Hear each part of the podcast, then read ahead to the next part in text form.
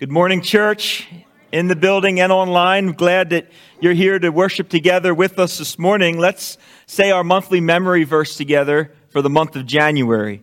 So now faith, hope, and love abide. These three. But the greatest of these is love.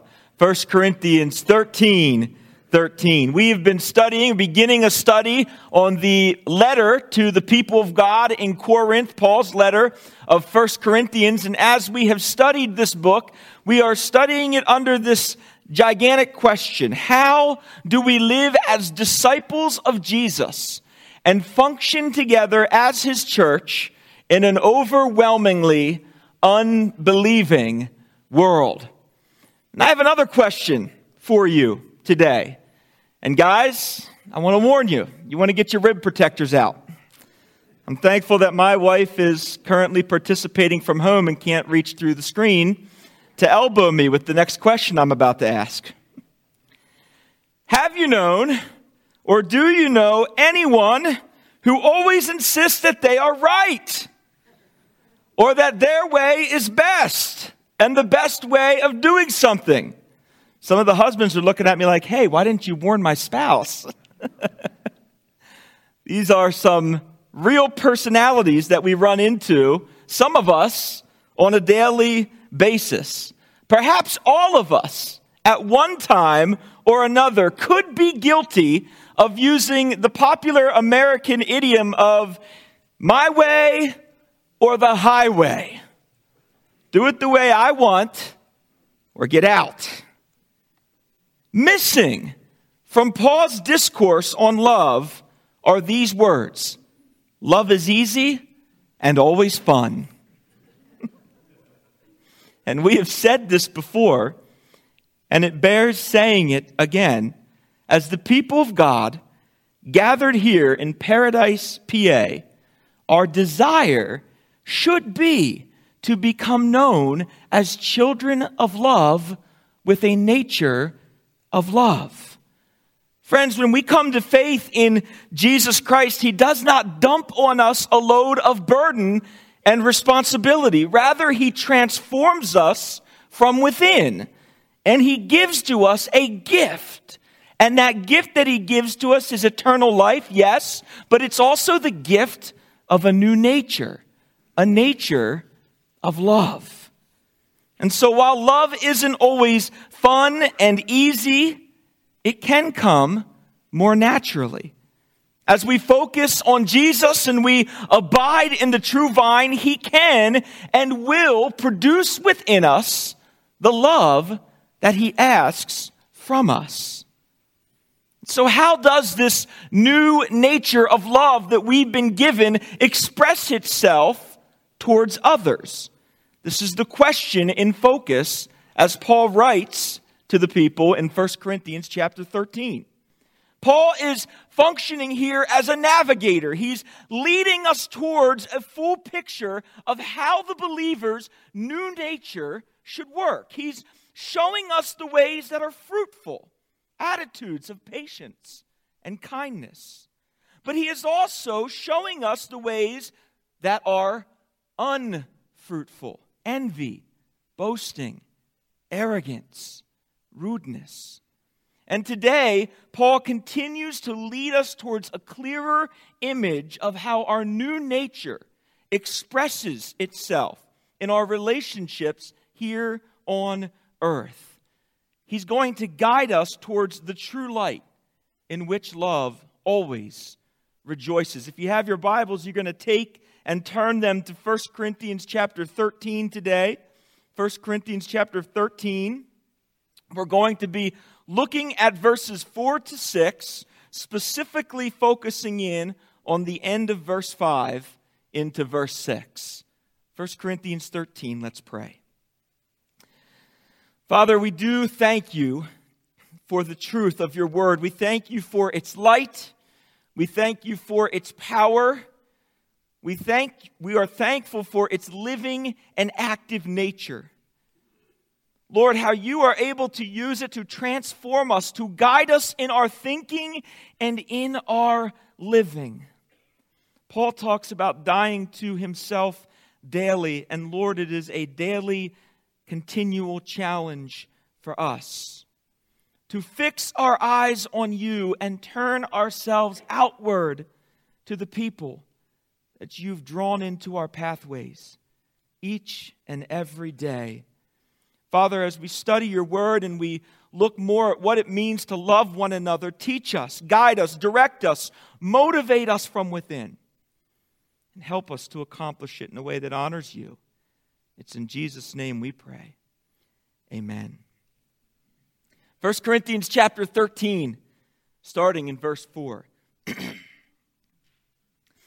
Love is patient and kind. Love does not envy or boast. It is not arrogant or rude. It does not insist on its own way. It is not irritable or resentful. It does not rejoice at wrongdoing, but rejoices with the truth. Paul has started in this letter, as we've started in 1 Corinthians 13, by identifying what love is, describing for us how love works. Love is patient and kind. We looked at that last week. Now, in this portion of his lyric, he's describing the antithesis of love, or telling us the ways in which love does not work. There is in the text a bit of a crescendo here. He's building through the negatives as they're drawn together in these two sentences and sandwiched between the positive expressions of love that Paul also defines. Paul spends a great deal of ink here in these first seven verses of chapter 13, telling us how our nature of love does not or should not express itself in our relationships. In verses 4 through 7 alone, there are eight negative expressions of love to only seven positive expressions. Let's take a look at some of the negatives, some of which we covered last week. Sorry, my clicker doesn't seem to be moving. I may need a new battery. I'm not sure. Are we off? Well, I guess we'll take a look at another time. Paul says, starting in verse 4, love does not envy, it does not boast. There it is. It is not arrogant or rude. It does not insist in its own way. It is not irritable or resentful. It does not rejoice at wrongdoing. Love does not insist on its own way. The idea that Paul is trying to convey here is that love is quick to defer to others. Simply put, when it comes to loving others, it should not be, it cannot be my way or the highway. Paul has covered this idea before, both in his letter and in other letters that he has written. 1 Corinthians chapter 10, verse 24, let no one seek his own good but the good of his neighbor. Philippians chapter 2, verse 4 let each of you look not only to his own interest, but also to the interest of others. Romans chapter 15, verse 1 we who are strong have an obligation to bear with the failings of the weak and not to please ourselves. It is a reminder that love is not self focused but rather one of the hallmarks of our new nature is that it is focused on others before ourselves. It is a reminder that as Christians, as followers of Jesus, we are not to be consumed with bettering ourselves, but rather with bettering the lives of those God places in our pathways, our neighbors. As, as was mentioned by Todd earlier today as we were singing the wonderful cross, Jesus himself demonstrated this kind of love, this others mindedness, in a way that should still serve as a motivating factor for us today. Jesus is the suffering servant who gave himself up for us all, and whose attitude, Paul says, the people of God should attempt to emulate. Philippians chapter 2, verse 5. In your relationships with one another, have the same mindset as Christ Jesus. Friends, foundational to our understanding of how we are to relate to one another on earth is this instruction that we are to have the mind of Christ. So, walking in this new nature, the nature of love, putting on the mind of Christ, should lead to some commonly shared attitudes and behaviors within the body of Christ. And the Bible identifies these by using the phrase one another. In fact, if you go to the New Testament, you will find the phrase love one another used over 16 times.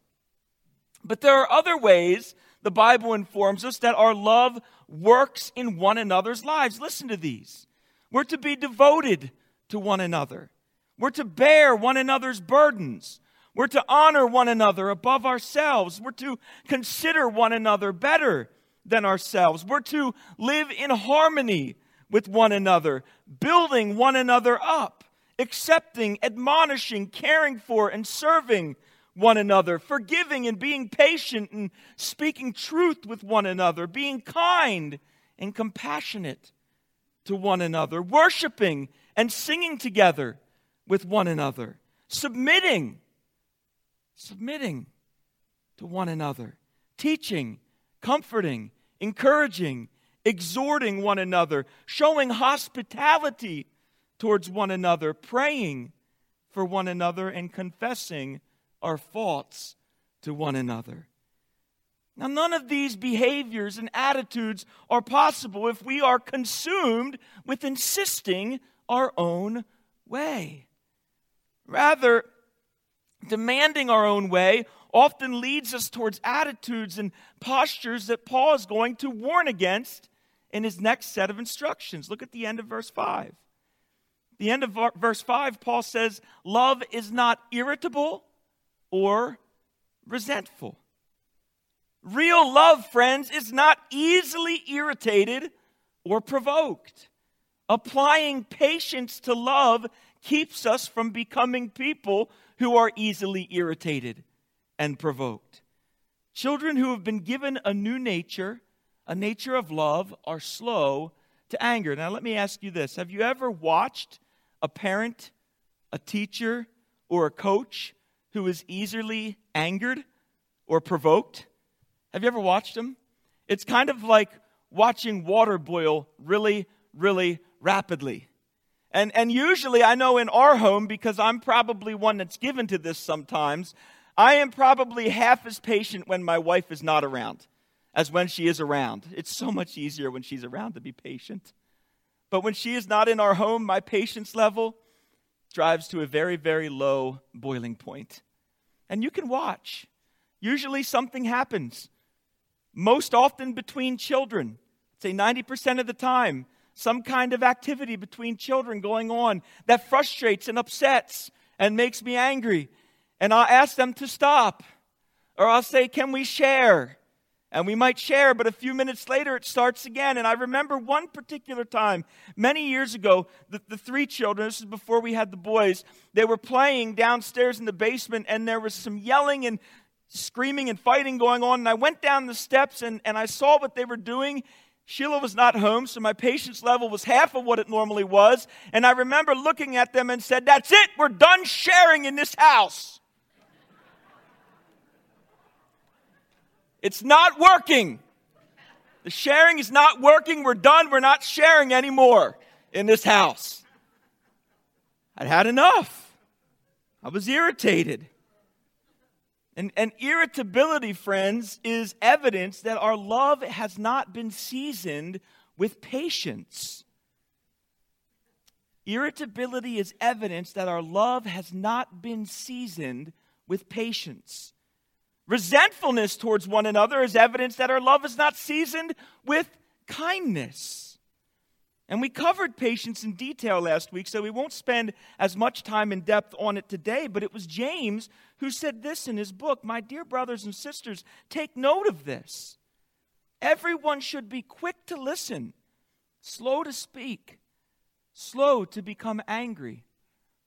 Some of you saw the news Larry King passed away yesterday Many of you remember Larry King. I would suspect most of you, my age or above in this room, would know who Larry King was. And one of his greatest skills and attributes was that he was a phenomenal interviewer. And he was quoted as saying, I never learned anything while talking. Wow. Quick to listen, slow to speak, slow to become angry. Have you ever worked with a person who's quick to anger? I was a young coach. It was my second job in coaching, and the head coach that I was working for was so quick to anger.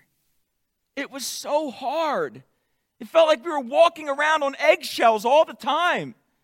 And he'd come into the coach's office when he was most angry. None of us would have any idea what set him off or what triggered him.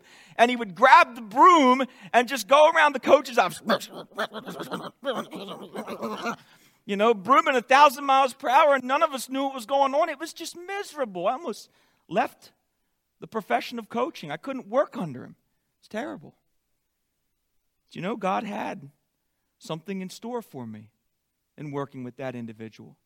I had to learn how to grow in my own patience, my own kindness, my own ability to listen, my own ability to love. Jesus does that, friends. He puts people in our lives who don't often demonstrate these qualities. He puts people in our lives sometimes who are irritable. He puts people in our lives sometimes that do hold resentment. Maybe He puts people in our lives sometimes that are unkind that are boastful, envious, maybe even arrogant. And he does that because he wants to grow us in our ability to love. He wants to use that relationship to help us to grow. A person who's easily irritated and angered is hard to work together with. And perhaps this is why Paul says to Titus that anyone serving as a pastor, elder, overseer, or shepherd in his congregation was not to be quick tempered. Look at these instructions. For an overseer, as God's steward, must be above reproach. He must not be arrogant or quick tempered. We have all seen, many of us have seen, the damaging consequences of a person who is irritable or quick tempered, someone who quickly loses their composure. Meetings are sieged, people are manipulated, words are misrepresented, lives are mistreated, and an entire church or organization or business or team that they are a part of suffer the consequences because of their behavior. And Paul follows this idea of, of not being irritable with this challenge to not be resentful because the two attitudes often walk together. A more specific translation of the word resentful here is a phrase that many of us have heard before because it's used in other translations. Paul says, Love keeps no records of wrong. Keeping no record of wrongs. Sometimes, friends, we harbor pain from the past. We hold on to it. We're not quick to forgive. We forget mercy where we've been shown mercy. We hold on to judgment and bitterness and sometimes even hostility. And those attitudes often will lead to unhealthy behaviors when we begin to gossip, we begin to slander, we begin to backbite, devour one another. And we forget that a person who is forgiven much should also be quick to forgive. A person who has been shown great mercy should also be quick to demonstrate mercy towards others. Friends, this is the concept that Jesus is pressing into as he unpacks his parable of the unforgiving servant in the book of Matthew. Some of you remember it. Write this uh, scripture reference down. It might already be in your notes. Take some time this week and read it. Peter asked Jesus, Lord, how often should I forgive my neighbor if he sins against me? Do you remember this? Peter is seeking to know what kind of a record of wrongs he's allowed to keep. When is it okay for me to start keeping a record of wrongs? Lord, Jesus' response is that forgiveness must be given without measure or keeping account of wrongs because we, friends, have been forgiven in the same manner. 77 times is not a literal figure for us to stop at. Paul didn't get his ledger out and write a person's name down at the top of the page and say, okay, we're at 76. Next time, that's it. Done. What Jesus is saying is figurative. We're always to demonstrate forgiveness. We are being less than loving when we keep records of wrongdoings. Not every relationship is easy. As we sit here together in this room, we all know that. There are some relationships that God has brought into our life that require great care and meticulous pruning to cultivate and keep healthy. It's hard not to grow resentful towards people who are difficult to love. Is it not? But aren't we thankful, friends, that Jesus has kept no record of wrong on our behalf? Jesus canceled our debt, finding us with nothing to bring. We were exceptionally needy. We were dead and buried under the insurmountable debt of our trespasses and sins. And what did Jesus do? He credited righteousness to us. He was not irritable or resentful towards us, rather, he was patient and kind. Our sin was the sin that he became and took upon himself, and his righteousness was the righteousness that he freely credited so that he could justly declare us righteous in the sight of God. 2 Corinthians chapter 5 that is in Christ God was reconciling the world to himself not counting their trespasses against them. Jesus did this. And because he did, we can be counted as blessed, as Paul addressed to the people of God in Rome. Blessed are those whose lawless deeds are forgiven and whose sins are covered. Blessed is the man against whom the Lord will not count his sin.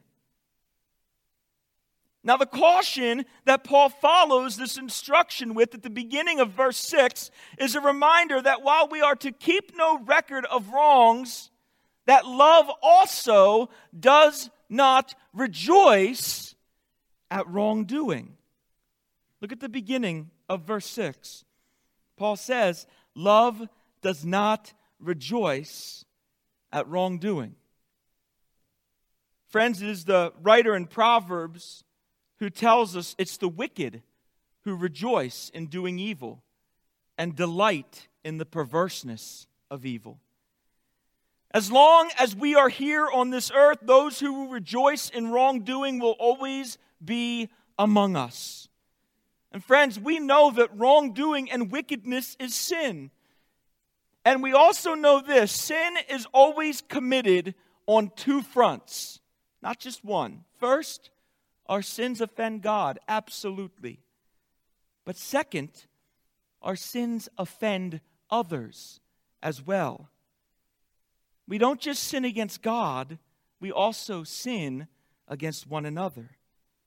And real love finds no joy or satisfaction in the mistreatment of other people. And when we consider the current culture that we live in today, where can we even start to unpack this. I don't know about you, but it feels like we live in a culture that rejoices oftentimes when people mistreat one another. You see it on the news. People are mistreated, and there's people rejoicing and getting happy about it, nearly celebrating. But, friends, how about ourselves? Have we participated in the mistreatment of other people? Have we ever participated in gossip or slander? Have we spread false information about someone? Have we ever misrepresented or mischaracterized another person's words or actions? Have we ever lied, cheated, stolen, discredited, torn down, bitten, or even devoured another person? These were issues, friends, that aren't just for our church today. We're going to see as we study the book of First Corinthians, the letter that Paul wrote to the people of God in Corinth, that all of these behaviors were evident in the early church. Paul's going after them. And he says one of the greatest and most effective ways to conquer these attitudes and behaviors in the church is to know how to rightly and appropriately love one another. Sin was the same then as it is now. And it's interesting, friends, no matter how bad or how wrong the one is in our eyes who is being mistreated, there is no room to justify that mistreatment. God does not delight in wickedness, and neither should we. Psalm chapter 5, verse 4 For you are not a God who delights in wickedness, evil may not dwell in you. And though God despises wickedness, we know this, the Bible communicates. Interestingly enough, the Bible also teaches us that God takes no delight in the death of the wicked. Ezekiel chapter 33, verse 11 Say to them, As I live, declares the Lord God, I have no pleasure in the death of the wicked. But that the wicked turn from his way and live. Turn back. Turn back from your evil ways. For why will you die, O house of Israel? If God finds no pleasure in the death of the wicked, then why should we, as his children? Rather than finding delight in the death of the wicked, God desires that the wicked would turn from their evil ways to life. You may have noticed when you came in today on the screens outside the sanctuary, and, and, and maybe even as you sat in your pews in your weekly, that there was um, some notes about sanctity of life. The baby bottle campaign that we're doing again as we promote the sanctity of human life when we do this, we advocate for unborn life, setting aside a Sunday to raise awareness and publicly show our support for the preciousness of every life in a womb. And I may gently ask this Should this pro life ethic and advocacy end after birth? Does it extend beyond the womb and express itself towards the wicked all of the way to death. Friends, Jesus found us firmly entrenched in our own wickedness. That is how we were found. Dead in our trespasses and sins.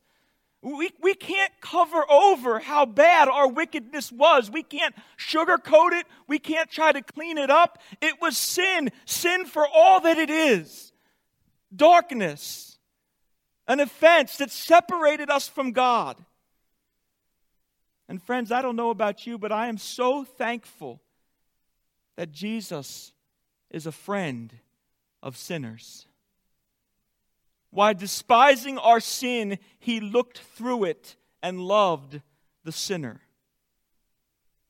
So, for those who are in Christ, this reminds us that while we have turned from wickedness, we are not necessarily to turn from the people who perpetuate it. That's not to say we participate in wickedness with them, nor do we practice it, nor do we endorse it or support it or encourage it in any way. Rather, what we are to do as the body of Christ, as the light of Christ lives within us, is we are to show and communicate a better and more fulfilling way the abundant life that comes in a relationship with Jesus Christ. We're to call friends, family, people that we come into contact with who practice wickedness to turn, to turn from it, to repent, to find life, pursue Christ. Friends, abundant life can only be found in Jesus Christ. And so we go into all the world and we preach the truth, the good news, which is the power of God unto salvation. And we rejoice and unite in its message because that is what Paul says love does. Love rejoices in truth. You know, there's an interesting scene Many of you are familiar with it. It transpires during the trial of Jesus towards the end of his life. You can find it in John chapter 18. The crucifixion is nearing. Jesus is standing before Pilate. Pilate is interrogating Jesus. He's trying to get to the truth behind why the Jewish religious leaders so badly wanted to see Jesus crucified. The first question that Pilate asked Jesus, you might remember, the first question, he says, Are you the king of the Jews? Remember how Jesus responds? Who's asking? Pilate then counters with the second question What have you done? Jesus answered in verse 36. He says this My kingdom's not of this world. If my kingdom were of this world, my servants would have been fighting that I might not be delivered over to the Jews. But my kingdom is not from this world. What Pilate hears in Jesus' response is that Jesus has his own kingdom. And so Pilate inquires again for the second time. He looks at Jesus and he says, So are you a king? Jesus' response is stunning. He says this For this purpose I was born, and for this purpose I have come into the world to bear witness to the truth. Everyone who is of the truth listens to my voice. In two sentences, friends, these, are, these sentences are massively important to our faith. In two sentences, Jesus reveals the purpose for which he was born and the purpose for which he came into the world. So, next time somebody says to us, Why did Jesus come into the world? Why was Jesus born? Let's just use his own words. He tells us right here. It's a great place to start. Jesus was born and came into the world to bear witness to the truth. Everyone who is of the truth listens to the voice of Jesus. And Jesus had already affirmed these things earlier in his ministry. In fact, the Gospel of John opens with this verse No one has ever seen God, the only God who is at the Father's side. He has made him known. It's verse 18 of John chapter 1. Jesus makes God known to man. If we know God, we should be thankful. It was Jesus who's revealed him to us. God was the truth that Jesus bore witness to. And only Jesus could bear true witness and testimony to the truth of God because he himself was God. John chapter 14, verse 6, Jesus said to him, I am the way, the truth, the truth, the truth, and the life. No one comes to the Father except through me. And in John chapter 10, the Good Shepherd identifies the response of his sheep to the truth. My sheep hear my voice, and I know them, and they follow me. And at the end of Jesus' ministry, as the elders gathered on Thursday this week, we were studying John chapter 17, looking at the prayer of Jesus in the garden. And one of the prayers that he prays in verse 25 and 26. O righteous Father, even though the world does not know you, I know you, and these know that you have sent me. I have made known to them your name, and I will continue to make it known that the love with which you have loved me may be in them and I in them. Now, click back with me to the interaction Jesus is having with Pilate. Do you remember how Pilate leaves the interrogation? Do you remember what he says? He's exasperated. This whole drama, this whole trial has tired him out, and he's questioning Jesus, and he still can't come to the truth of what the matter is. He has one final, exhaustive question for Christ. You remember it? What is truth? What is ironic about that question? Pilate is asking the truth what truth is. He is standing before truth personified, and he is blind. Pilate's example, friends, was the example of one who did not rejoice in truth. Rather, he dismissed it, he attempted to destroy it, and to bury it. So, the question that we might ask is what are we to be rejoicing in? If love rejoices in truth, then maybe we ask the same question that Pilate asked What is truth? Friends, God is truth, and His Word is true. It is the truth of His Word that should give us cause to rejoice. It is the truth of God's Word that sets us apart from the unbelieving world. When they are hopeless, friends, we have a place to go that gives us great hope. It's the truth of His Word. Jesus prayed to the Father again in John chapter 17 sanctify them in truth. What did Jesus say was truth, friends? His own words. Your word is truth. It is the word of God that teaches us how to live, both in a right relationship with God and a right relationship with others. And friends, that is what we should be rejoicing in as the body of Christ today and every day. That God is true and that His Word is true and it should motivate within us great hope and great joy and great love. What does rejoicing in truth look like? What might it mean for our lives? Friends, rejoicing in truth means that we keep our eyes fixed on Jesus, the author and perfecter of our faith, no matter the season, storm, or current circumstance in our lives. Our eyes are on Him because He is who we know to be true all the time.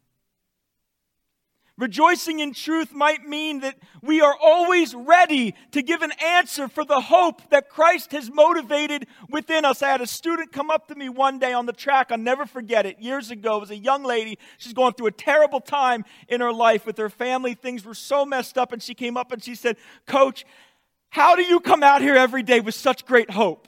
My life is a wreck. I'm so thankful for Jesus. Because I have no other place to go with an answer to that question than Jesus Christ. The only way I can walk out here and stand before you every day is because of Jesus Christ. The only way and reason I can have a positive attitude and stand before you with great joy when my life is falling apart is because of Jesus. And that's not some story, it's not some rhetoric, and it's not some wishful thinking, it's the absolute truth.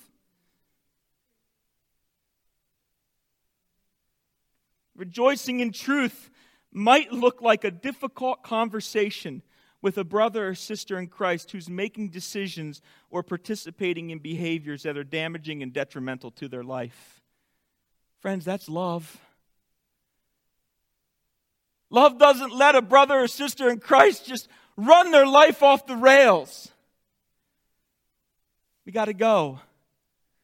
We got to have those difficult conversations that are grounded in truth. Brother, you got to turn. That's only going to lead to destruction. It's only going to destroy the relationship that you have with your wife. You got to turn from it. We got to have those conversations. Love rejoices in truth, so it has those conversations.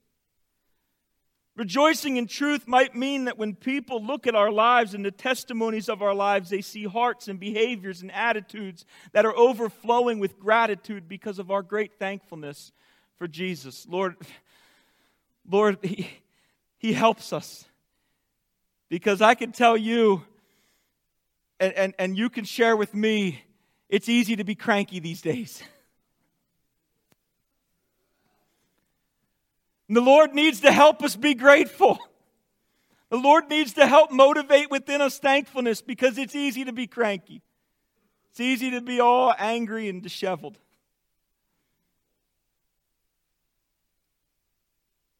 The unbelieving world stands before Jesus just as Pilate stood before him. They're blind, friends. Our hearts should break for those who don't live in the truth. As the church, friends, our testimony as the people of God who have the truth, we should be a testimony of rejoicing and celebrating the goodness and the grace, the love and compassion of our Savior that the world may see, that the world may know as God works through our words and actions, that surely there is a better way, a fuller way, a more abundant way than the way they have chosen. Perhaps for us, friends, the challenge of our lives is that our words and our actions work together to testify to the truth that Jesus is the way to an abundant life. Next time someone looks at you and says, How are you so hopeful? How can you go through this with such joy? How, I don't understand.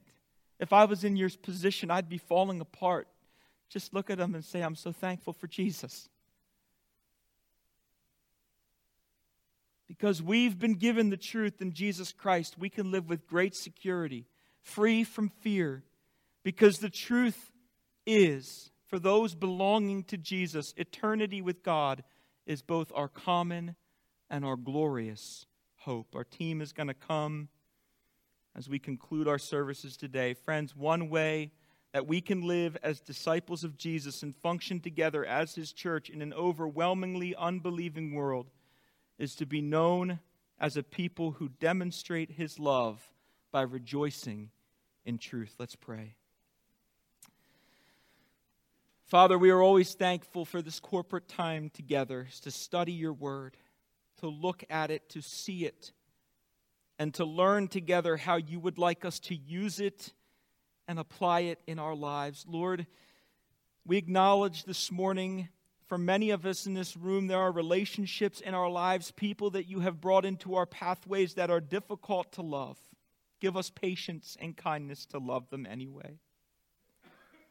Lord, we acknowledge as we gather this morning and surround your word that there are people in our lives who are broken and feel hopeless.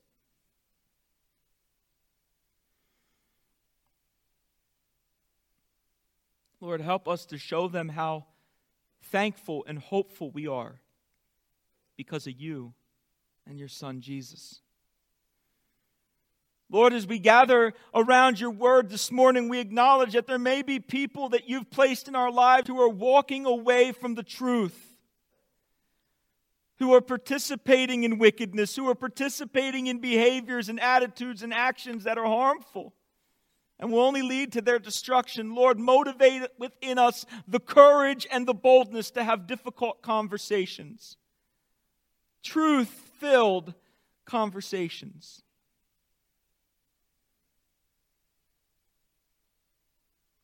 Father, you have called us into this world for a purpose, for the amount of time that you have given us here on earth, and you have told us that we are to be as salt and light. But we need your help because it's so easy to be overcome with the things of this world. Keep us focused, keep us tuned in to your goodness and your grace and help us demonstrate to others the love that you have demonstrated to us. In Jesus' name we pray. Amen.